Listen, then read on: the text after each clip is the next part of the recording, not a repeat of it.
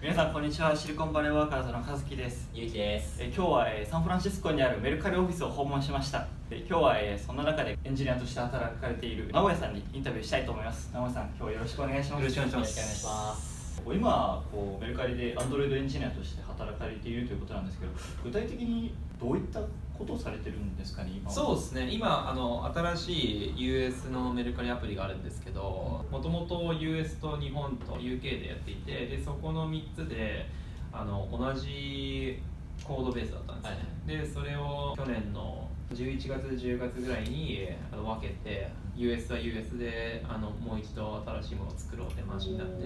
でラウンチしたのが3月とか。でそれから結構、まあ、新しい機能開発だったりとかあと UI の新しいデザインがあるのででそういうのをやったりとかやってますねその Android を作り直した時っていうのは人数的にはどれぐらいで作り直したの結構ボリューム的になんか多そうなイメージ。そうですね。Android だけを見ると2人プラス僕ともう1人のあの Android のエンジニアそう2人でやったんですよ。ああとそうですね1からですね。あとあの凄腕の方がいるんですけど彼があの少し Android をヘルプしてあと秘密のミソがあの React Native を使ってるんですよね。そこでもともと JS のエンジニアの方が React Native になって結構あの同じようなスピードで作れたんで必要だけど重要じゃないようなプロファイルとかそういったところはあの React Native でやってコアなそのサーチとかホームとか出品あと決済ですね。はい。とかは全部ネイティブなんですけど。もともと同じコードベースでやられてたところから、うん。そのコードを分けたっていうのはなんかどういう背景というか？日本とアメリカとイギリスで3つの時間差がある中で開発してるとコミュニケーションコストが結構高かったっていうのも多いしコーディネーションもしなきゃいけなかったんで US と日本との間で。やっぱそれが動きを鈍くさせたっていうのが一つあったんであと結構大胆にあの UI を変えたかったっていうのもあって既存のアプリは3年ぐらい同じコードベースで書いてたんですけど新しいテクノロジーとかを挑戦するのにはまあいい機会だったのかなと思って。ますアメリカのそのプロダクトで見るとメルカリが今そのアメリカで直面している一番のこう課題みたいなところどういうところになってますいろいろありますけどやっぱり商品の質とかもそうですし、あと届けるそのシッピングのスピードとかも日本のニュースなんですけど、はい。日本で見たときにお金を直接売ってる人がいるみああ日たいな、本ではありましたね。こっちでもそういった問題はある？いやこっちもあのーあれですね CS の方でカスタマーサポートの方で結構フロットとかを見てるんで、あうん、そういった詐欺とか言っちゃいけないものとかのモデレーションはアメリカでもだいぶやってますね、はい。なんかニュースであの元フェイスブックの幹部のあ方をそうですね。メルカリの US ベはいースでこう採用してみたいなニュースがあったんですけど、やっぱりああいう方が入られてからその現地の方の採用とかっていうのはもっと加速してきているようなそうですね。まあハイレベルの人はやっぱ彼のコネクションがあるっていうのもあるし、キーパーソンが一人でやっぱ大きいところがね、えー名古屋さんは日本のメルカリじゃなくても US のメルカリでもともと採用されてる。そうですね。あ僕はえー。US 採用なんで、うんはい、こっちの大学卒業されたんであのカナダで大学を出ててカナダのバンクーバーで僕10年ぐらいいたんですけどそそこ高校卒業してカナダに行ってでバンクーバーの方で、まあ、大学を卒業してでその後ソフトエンジニアの仕事を45年やってで今に至る感じですね高校卒業してからカナダ高校卒業してあしてから。あれですね。あじゃあ大学からカナダにそうですねあ大学あはい。えどういった経緯で来られてそうですね。なんかまあいろいろ理由があったんですけど僕のあの親戚がカナダで高校卒業してて、まあ、こっちに来なよ的な話があって、まあ、それは結構、まあ、直接的な理由なんですけどでもまあなんか日本の大学も少し見たんですけどそんなに思い切って入りたいような大学がなかったのでどうせそっち行くんだったらもうカナダ行っちゃおうかな。ー。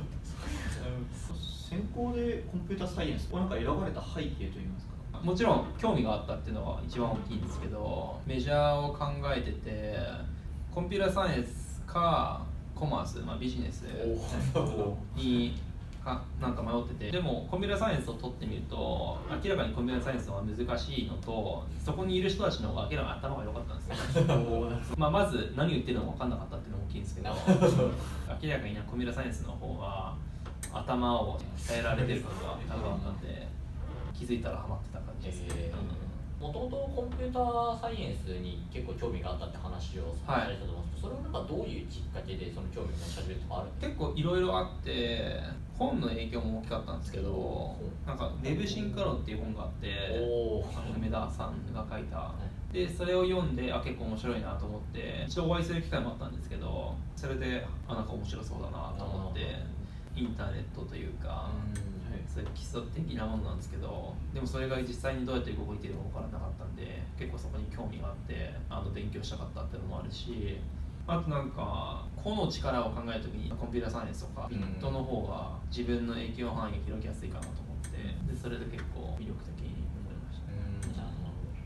大学を卒業されてからはもうそのままソフトウェアエンジニアとしても働こうっていうのでそのまま職を探してそうですね。僕はその時は web development にすごい興味があったんで、はい。そういう会社を探しててで、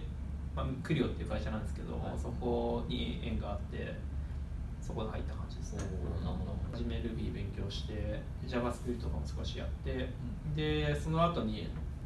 あのモバイルアプリ作る話が会社の中であったんで、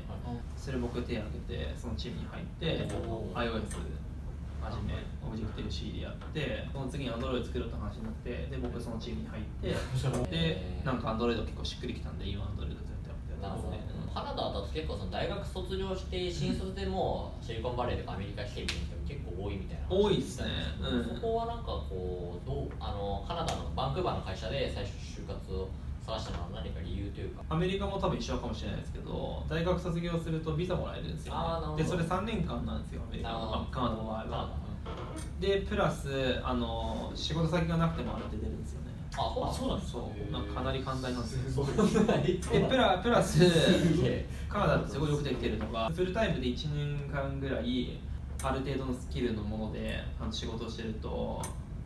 永住権がもらえるんですよ、えー、そうなん永住権そうそうそうえ1年で知らなかった1年じゃなかったっけな永住権がもらえるスキルドワーカーですよね、まあ、そういうソフトエンジニアとかスキルドワーカーのあの職種で働いてるとあの永住権もらえるんですよだから結構そういうスムーズなラインがあってえーそれに見事に乗っかった感じですね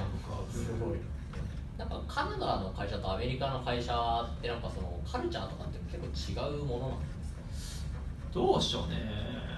まあ会社にもよる会社にも確かによるとは思いますけど、まあ、カナダの方が、まあ、少しゆっくりしてんじゃないのかな。